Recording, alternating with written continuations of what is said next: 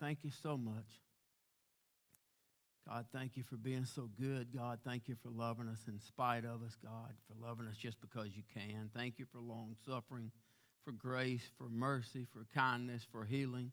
Thank you, God, that you'd even allow us to come into the throne room of grace that we might obtain mercy. Thank you, God, that you would allow us to, to pray and, Lord, that you'd be mindful of us, that you'd hear, that you'd listen, God. I thank you for the good news. I thank you for a great grandchild, God. I thank you for the miracles you've done, Lord. I thank you, Lord, for the blessed assurance of those that have crossed over Jordan that are in your presence, God, that though families may be hurting here and now, God, they, they know that that's not the end. There's a better day coming when we'll all see them again. God, I thank you for your word. I thank you for this book, God. I thank you for these people in this place tonight, Lord. I pray you'd bless every soul present. I pray you'd help us as we look into your word. God, would you teach us something? Help us to learn something about you, Father, something that would make us a better servant.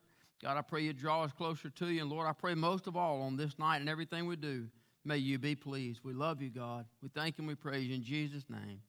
Amen. So Acts chapter eight, if you guys were there last week, we finished up. We were looking at Stephen, and Stephen, of course, was stoned to death. And what we looked at at the closing part is when it seemed devastating to the church. Stephen is one of the first of the seven deacons of the church. This is a man that the Bible says is full of the Holy Spirit. This is, this is a man that was well-known, well-liked by everybody within the church, but yet was arrested by the Sanhedrin for preaching the gospel and was carried out and stoned for doing absolutely nothing wrong. And it seems like that's the worst thing that could have possibly happened to a Christian. But, but what we see was that by him being stoned, that Saul comes into the picture and there becomes great persecution in the church. And the church itself came under persecution of the world, persecution uh, of those that were against it. But it was the persecution that accomplished God's will. Remember Acts one eight, Jesus told them there at the ascension that you are to go and to preach the gospel in Jerusalem and in all Judea and in Samaria and into the uttermost parts of the earth. But everything was being done in Jerusalem. No one had gone into all Judea. Certainly no Jew had gone into Samaria.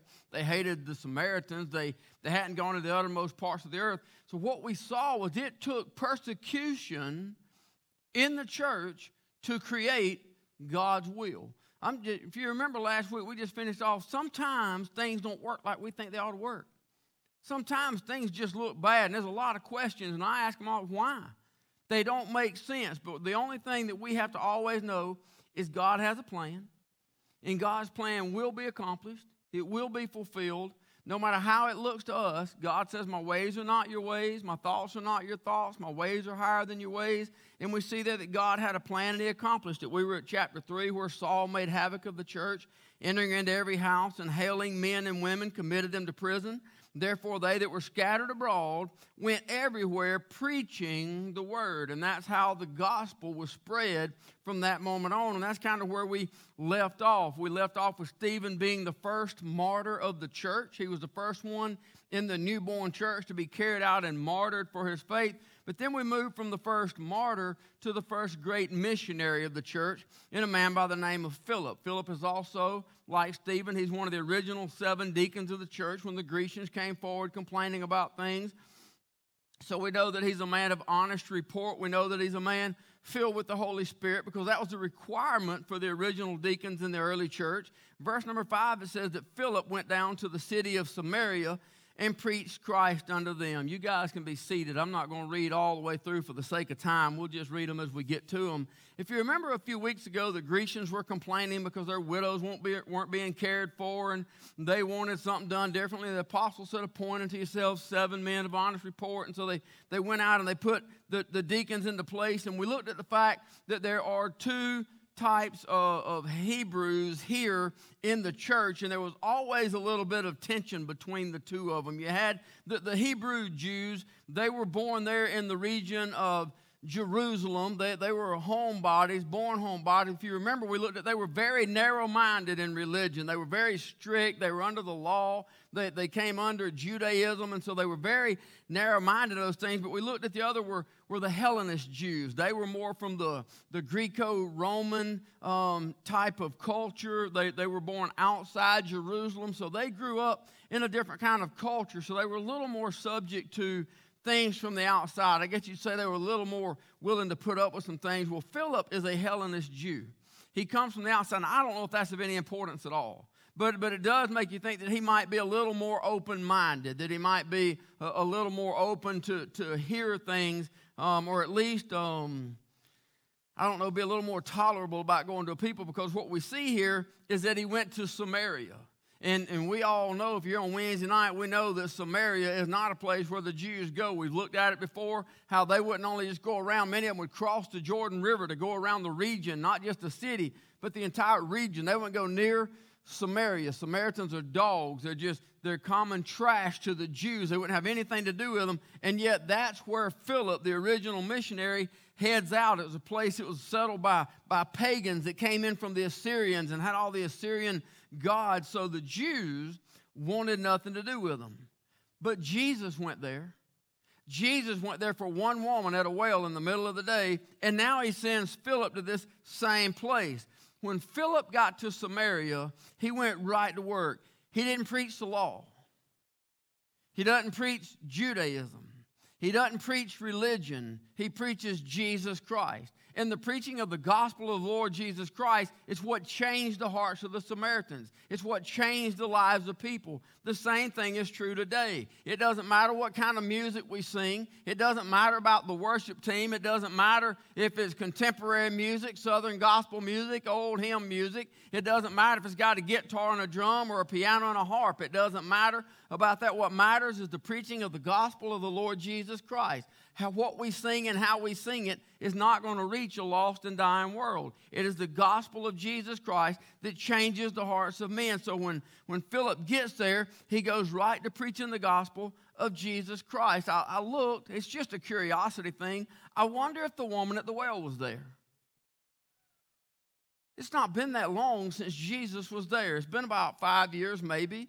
So, I don't know, in that time, I just kind of feel like there's a good chance she might have still been there. If you remember, she went back and told all the city, come see a man what told me all things that I ever did. And she decided, so I wonder if her family is there. I wonder if the people that she told is there. But one, one thing is for sure, whether she's there or not, Philip preached the gospel, and it says that the people received it. See, they already had religion. Religion's killing a lot of people. Religion's sending a lot of people to hell. They already had religion. They already had idols. They already had laws. They already had formalities. They already had Sunday morning services set in the schedule to a T. They already had all of that. They already had all the false lies. They already had all the promises of the world. Same thing that we have today. You, you, you got all the lies. You got all things. What they needed was Jesus Christ. What they needed then hasn't changed to what we need now. It's Jesus Christ or it's nothing at all. The blood of Jesus Christ is the only way. Philip, Philip broke out. Philip goes into Samaria preaching the gospel, telling them about Jesus Christ is the Son of the living God. Jesus Christ came and was born in the flesh and became a man for one reason and one reason only, to pay for my sin debt, to die on an old cruel, rugged Roman cross, that his blood might be shed, that his blood is holy, that his blood washes away my sin. That's what Philip went to tell them. That's why Jesus said, I am the way, the truth, the life. No man cometh unto the Father but by me. That's why the Word of God says there's none other name under heaven given among men whereby we must be saved. It's the name of Jesus Christ. Philip doesn't go there to waste their time. He goes there and preaches Jesus Christ. Amen? So, so Philip, Philip told them about the necessity of the blood. He told them about the redeeming power of the blood. He told them about the forgiveness of the Father through the sacrifice of the Son. He told them about the blood of the Lamb, and that all else is vain. The text says in verse number six, and the people with one accord gave heed unto those things which Philip spake, hearing and seeing the miracles which he did. For unclean spirits, crying with a loud voice, came out of many that were possessed with them. Many taken with palsies that were lame were healed, and there was great joy in that city. There was great joy in that city. I'm going to have to hurry. I probably don't have time to run this rabbit, but I'm going to run it for a minute anyway because it's a curiosity question for me. One of the things that we see associated with this miracle is the same thing that we see associated with the miracles of Jesus Christ. They brought all manner of sick from all different places, in all form of disease and sickness was healed, and many demons were cast out. So it made me think about a question. What's different about then and now. Is demon possession still real today? Yeah, I say I'm in pretty good company. See, I, the reason I would say yes is because nowhere in the Word of God does it ever tell me that it ended. Nowhere in the Word of God does it ever say that up until this point. Nowhere does it ever give any type of ending. I know that sickness is still here. I know that disease is still here. I know this for a fact. Demon oppression is still here. Demons do everything they can to oppress the children of God. They'll do everything they can to steal your joy, beat you down, get you in depression, cause you anxiety. They'll do anything they can to steal your joy and to cost you your testimony. A demon cannot possess a child of God because we are the temple of the living God. He says that this is the temple, and God is not going to allow a demon in his temple. So the child of God cannot be possessed, but he can be oppressed. But the question is, demon possession, is it is it still alive today? Well, I, I tend to think so. Um, we give a lot of different names to stuff today.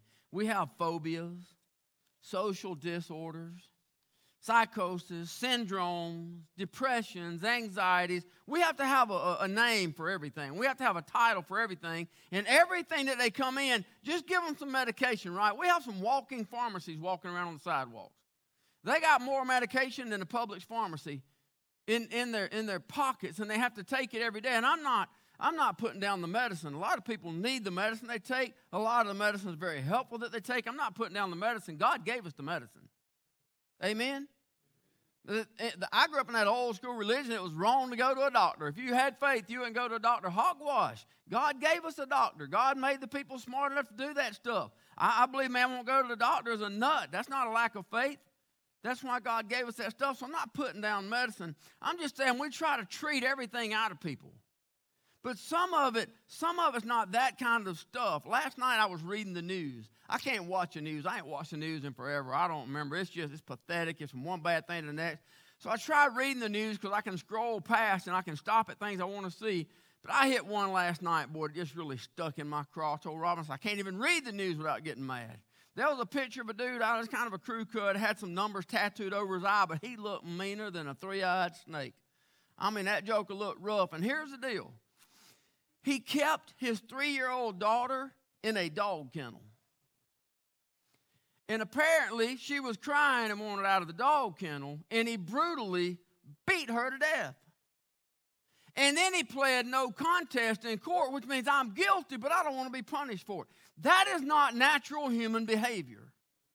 That there's not a person in my mind, there's not a person on this planet mean enough to do that to anybody, much less their own three-year-old daughter.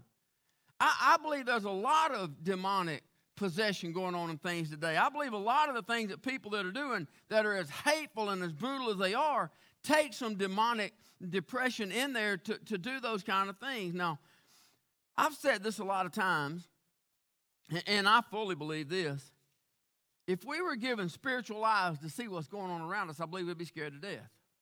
If we could see the battles between the angels and the demons and the things that's going on, and I know those battles take place because Daniel in chapter ten, Daniel prayed. He prayed unto God, and we know from the text that God sent the answer to his prayer.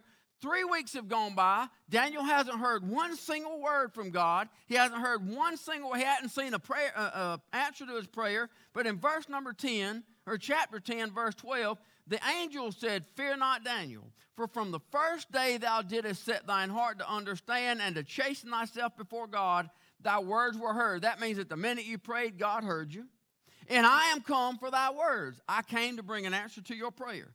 He says, "But the prince of the kingdom of Persia withstood me one and twenty days." That means twenty-one days ago when you prayed, I left with the answer to your prayer. But for twenty-one days, the devil and the demons of hell have fought against me till finally Michael, one of the chief priests, which is the archangel, came to help me, and I remained there with the kings of Persia. So if it happened then, and the Word of God doesn't give us anything to change it, then there's spiritual warfare going on now.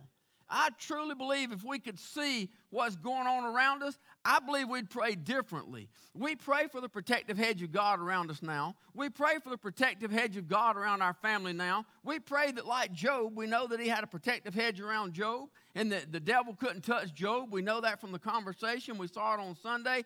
But if we could see what that protective hedge is actually protecting us from, I believe we'd pray a little more earnestly. God, whatever you do, don't break down that hedge.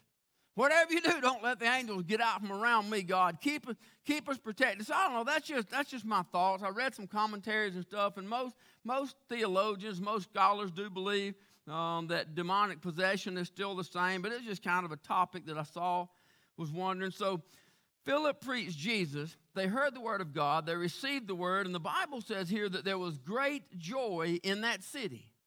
Remember what city it was? New York. Los Angeles. It, it, it, it was some, some, some, it was New Orleans. Yeah, I'm going to hit something in a minute. Someone said, wait a minute, I'm from there. I better just shut up and leave it alone. It was Samaria. And, and it says that there was great joy in Samaria. Now, verse number nine says, but. But's a hinge word. Now, I love but when it's followed by God, because that means no matter how sick you are, but God. It doesn't matter how bad the situation is, but God. Doesn't matter what's going on in life in the world, but God. When but God shows up, everything changes. But when there's great joy in the whole city, and everybody's happy, and people are receiving the word greatly, and then you see but, that means it's not going to be a good thing. Anytime God is doing a great work, the devil's going to do his best to get involved and mess it up. Anytime God is moving among people, the devil's going to try to get in. Verse number nine says, but. There was a certain man called Simon, which before time in the same city used sorcery, bewitched the people of Samaria, giving out that himself was a, some, was some great one. So, so I want to point out something very important in today's church. It says the whole city is full of joy. The whole city is rejoicing. There's great gladness. There's lots of happiness there in the entire city. But one man. One man. It doesn't take an army. It doesn't even take a group to destroy peace in a church. It doesn't take a whole band of people to come in and destroy peace within a church. It takes one. One grumbler. One complainer. One that don't like it because it ain't their way. One to go around and sow discord within the church, which, by the way, God points out he hates that. It only takes one. Let me just give you a little something right there. If somebody wants to come to you grumbling about something going on, don't listen to their garbage. If you're, if you're happy, let them know you're happy, or either walk off. I'm just saying there are a lot of these Simons walking around who will pull you down, who will cost your joy. They will make you think things are what they're not. If you're happy where you are, let them know it. Try to help them get up out of the gutter. If they want to stay down there, let them stay down there by themselves. But don't let them pull you down in there with them. Well, I don't know that all. I, I, I, was, I, was just, I was just thinking, you know, if I was riding on a wagon and it had one hundred wheels and ninety-nine of them were working good, that's almost an enjoyable trip. The ninety-nine is completely unnoticed. They're doing everything like they're supposed to do. But one squeaky, stinking wheel can mess up the whole trip, because you got to listen to it squeak the whole time you're riding. All I'm saying is either oil the wheel or take it off, chain up the axle, and ride without it. Well, that's all free. They, they don't, they don't have mobile homes. They don't know I'm about to take a tire off and chain up an axle, do you? Y'all know what I'm talking about? Well, anyway, there's great joy in the whole city except for Simon. Simon's a sorcerer. He has the power of Satan. He's able to do things. He he has some power about him. You see that in there. But, but he knows that what he has is nothing compared to what Philip is doing. Philip is casting out demons. Philip is healing all manner of sickness and getting rid of diseases. Now, if you remember just a few weeks ago, how remember we looked, there was a oneness in the church. Y'all remember that? When we first started in the early days of the church, after the Holy Spirit came, there was a oneness. They were all together in one accord. Acts two one, at the day of Pentecost was fully come. They were all with one accord in one place. Verse forty-six, they continuing daily in one accord in the temple, breaking bread from house to house, did eat their meat with gladness and singleness of heart. Acts four twenty-four, and they heard, they lifted up their voice to God with one accord and said, Lord, thou art God, which has made heaven and earth and the sea and all that in them is. Acts five twelve, by the hands of the apostles were many signs and wonders wrought among the people, and they were all with one accord in Solomon's porch. Here in our text, in chapter eight, verse number six, the people with one accord gave heed to those things which Philip spake, hearing and seeing the miracles which he did. The devil can't stand that. The devil can't stand a church in one accord. The devil can't stand Christians in one accord. The devil can't stand for you and I to love each other, support each other, hold on to each other, because Jesus Christ himself said, by this shall all men know that ye are my disciples, that ye have love one for another. When the world sees the church loving one another and loving people, they know that we are disciples of Jesus Christ. The devil can't stand that. So he does everything he can to try to tear that down. So what he did, if you remember the first step, he came in and he tried to mess it up with Monday. And I'm surprised he didn't do a good job there, because if you want to get somebody out of church, just start talking about their billfold.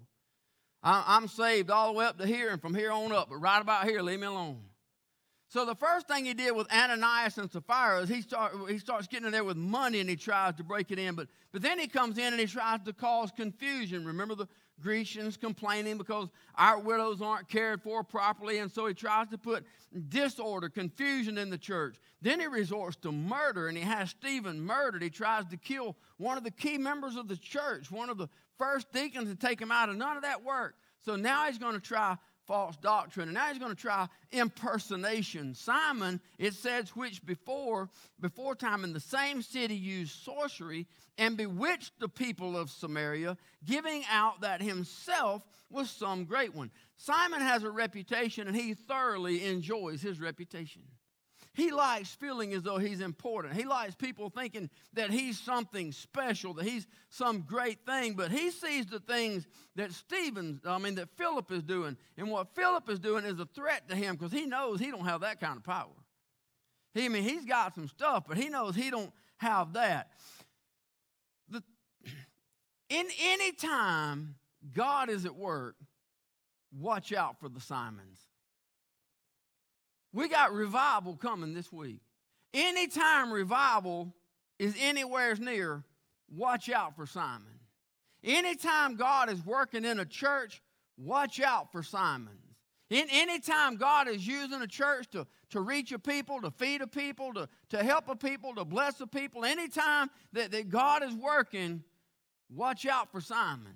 Because the devil ain't worried about a Christian sitting on a pew. You ain't bothering him none. The devil ain't worried about somebody that'll come sit in a church, but then not take the gospel to where they work, not talk about Jesus Christ, not let Christ show through them. The devil's not worried about a Christian on a pew, but he's also not worried about a church just going through the motion. He don't care if we have church Sunday morning, Sunday night, Wednesday night. He don't care if we do women's meetings on Tuesdays, men meetings on Thursdays, and half-dead prayer meetings on Friday. He couldn't care less. As long as the power of God's not in it, he's not worried about it. But when God shows up, when God starts working in a church, watch out for the Simons, because the devil's going to start trying to put things in. Whenever you're working on something like He's Alive, whenever you're trying to do something that the gospel would be spread, that God would use you, not just to reach the lost, but to be a blessing to the Christians, to, to lift up people's spirits and to be a blessing and to give hope to people, and, and you begin preparing something and praying the way that this church prays in preparation for this event, expect opposition. When, when you get ready to have a revival coming this weekend, and you got groups coming, and you got preachers coming, and I truly want to see a revival. I want to see our spirit revived. I want to see us lifted up in such a way that by the time we do He's Alive, there's an anointing dripping off of us. I want the power of God in this place. I want to be used by God. I don't want to be sounding brass and tinkling cymbals. I don't want this church to go through the motions. I don't want to come here from ten thirty to twelve on Sunday morning and walk off and it be a checklist. I want a meeting with the Holy Spirit of God. I want to see souls saved. I want to see lives changed. I want to see I want to see broken marriages mended and prodigal children come home. And it all happens through the power of God. But when you start praying for revival, seeking revival, looking for revival, Simons are coming. The devil's going to try to take some inside. He's not going to probably bring somebody off the street to come in and try to mess it up. He's going to put some Simons off the pew already to put the grumbling in the house. I'm just saying, if you ain't doing nothing, don't worry about opposition. But if you're praying and expecting God to do something, expect opposition, and you won't be surprised when it comes. Amen? Prayer. Prayer. Anybody praying this week? Anybody praying for the revival? I want to pray for the sick, Lord knows I do, but I hope we're praying for revival. I hope we're praying for God to, to move in this place. I hope we're praying for a great revival for us. For us. It's okay to pray for yourself. It's okay, it's okay to pray for God. Send a revival in us. Charge us. Encourage us. Strengthen us. Anoint us to be used by you. Because we got something big coming to be used for. And if we do that without an anointing, then it's sounding brass and tinkling cymbals. So I, I hope we're all praying earnestly in one accord together for revival. And I hope we're praying earnestly in one accord for He's Alive, that God would do a great work. But when we do that stuff, Simons are coming. When, when we begin to get serious about prayer, the attacks of the devil are coming. Verse number ten says, to whom they all gave heed. Time, seven fifty-two, we're good, let's preach. To whom they all gave heed, from the least to the greatest, saying, this man is the great power of God. And to him they had regard, because a long time he had bewitched them with sorceries. Now remember, but is a hinge word, right? But when they believed Philip preaching the things concerning the kingdom of God, in the name of Jesus Christ, they were baptized, both men and women. But verse number thirteen says that Simon himself believed also. He was baptized. He continued with Philip and wondered, beholding the miracles and signs which were done. That's awesome, right? Simon done come in and got saved. Mm-mm. Mm-mm. And got an imposter coming in the house. He even follows through with baptism. We'll find out. It's all about the tension, the, the intentions. Remember, even as...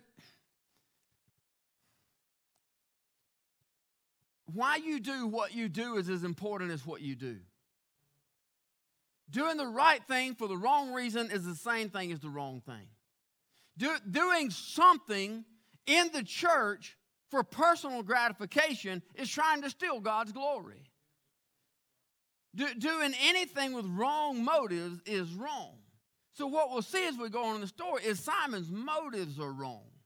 He doesn't want salvation. Well, let's just look on at the story right here, what he says. Because what he is, is, is, is he's, a, he's, a, he's a trickster. He's an imposter. It says in verse fourteen that when the apostles which were at Jerusalem heard that Samaria had received the word of God, they sent unto them Peter and John. They called out the big guns, who when they were come down prayed for them that they might receive the Holy Ghost, for as yet it was fallen upon none of them, only they were baptized in the name of the Lord Jesus.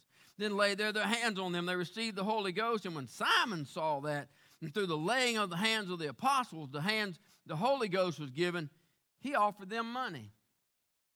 There's your first giveaway. He thought he could buy the power. He thought he could buy salvation, saying, give me also this power, that whomsoever I lay hands, he may receive the Holy Ghost. But Peter said unto him, thy money perish with thee, because thou hast thought that the gift of God may be purchased with money. Here's what we said in the text. Simon's power is real, but it's satanic power. Don't, don't think that the devil ain't a bad unit. Yet the, the least demon of hell is a million times stronger than all of us put together. But the strongest demons of hell combined with Satan don't even have the power that God has under his little fingernail. That's why we fight battles on our knees. We have nothing to offer against Satan. We have nothing to offer against the least of the demons. But when we go to God through prayer, they have nothing against that. So, so Simon has real satanic powers. He's done a lot of mysterious things, things that people can't explain. And so people regarding as something special. Well, Simon recognizes that he's no match for the kind of power that Philip has. He knows that, that what Philip has is some bad stuff. It's a real deal thing, and that he knows that he can't take on Philip, so he tries to disguise himself. He tries to, to fit in. He tries to become a church member. He tries to find a spot on the pew and make sure he sings in the choir and get baptized and, and be at all the events. He tries to, to work his way in. But, but he goes through everything desiring the power. He wanted to be able to do the miracles. See, something important that here in this story, it's not the miraculous things that are leading these people to salvation. It is the preaching of the gospel of Jesus Christ. The people responded to the message. Simon responded to the miracles. See, they wanted different things. The, the people, the people were, they were moved by the Holy Spirit. They were drawn by the Holy Spirit at the preaching of the gospel. But Simon, he's just amazed by the deeds. He just wants to be able to do the power so that he can impress people. See, the people wanted salvation. The people wanted grace. The people wanted mercy. Am I getting up close to anybody right now about what we want? The, the people wanted forgiveness. They, they, they wanted the grace of God on their lives. All Simon wanted was the power for the personal recognition, for the personal glorification. People were won by the message. Simon was only amazed by the miracles. If the name of Jesus Christ doesn't do it for you, then nothing will.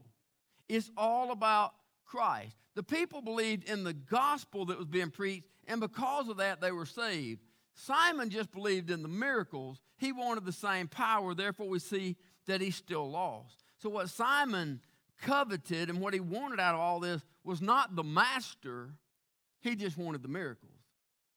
Response to the gospel of Jesus Christ is to surrender our life because we're responding to the master. It says in verse fourteen that when the apostles which were at Jerusalem heard that Samaria had received the word of God, they sent unto them Peter and John.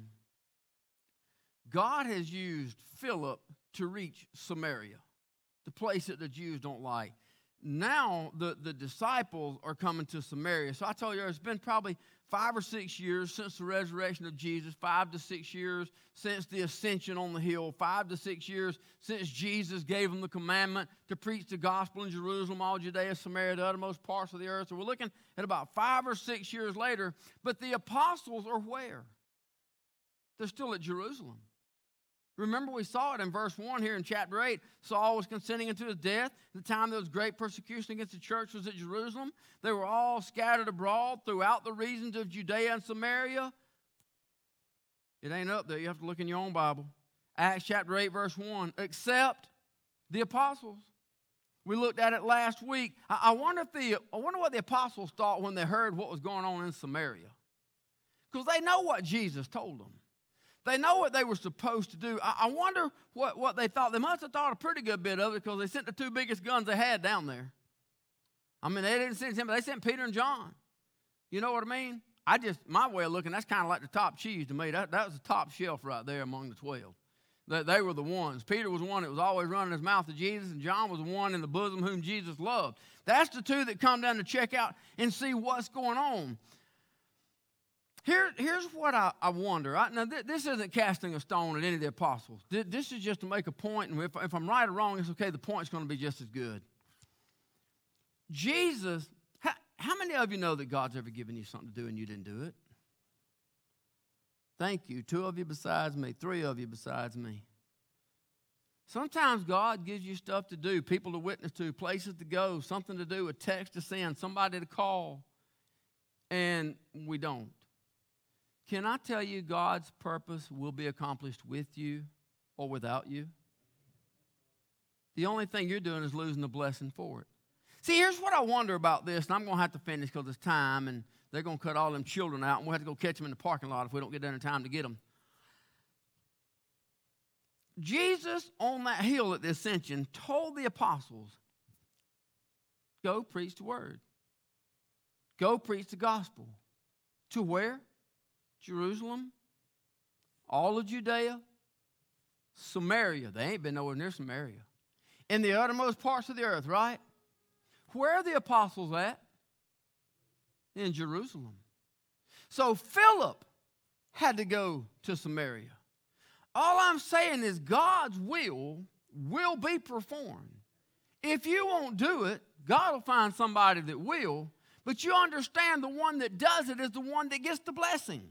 The one that does it is the one that gets the reward. But remember what we talked about at the judgment seat of Christ on the judgment day there at the seat of Christ for Christians, that there will be awards given. That's for the ones that went. But remember what else there's going to be? There will be loss of rewards. I just believe God's going to say, hey, see that big old mountain of stuff right there? All that was yours. You remember when I told you to go do this? Yep, you lost that one. Remember that? Yep, yep, lost that one. Remember, remember the day you was going to? Yep, lost. My my pile of didn't do's is going to be a whole lot bigger than my pile of did do's. Anybody know what I'm talking about? I, I don't I don't know that that's what happened here, but I don't know how else to put it. But because I do know that Jesus told the apostles where to preach the gospel, and I know that even when persecution came on the church and the Christians scattered, the apostles stayed put. But it didn't stop the word of God from being preached. Well, I don't really have time to keep on going. We're, we're eight o'clock, about out of time. I'm not through, but I guess I'll be through for a couple of weeks.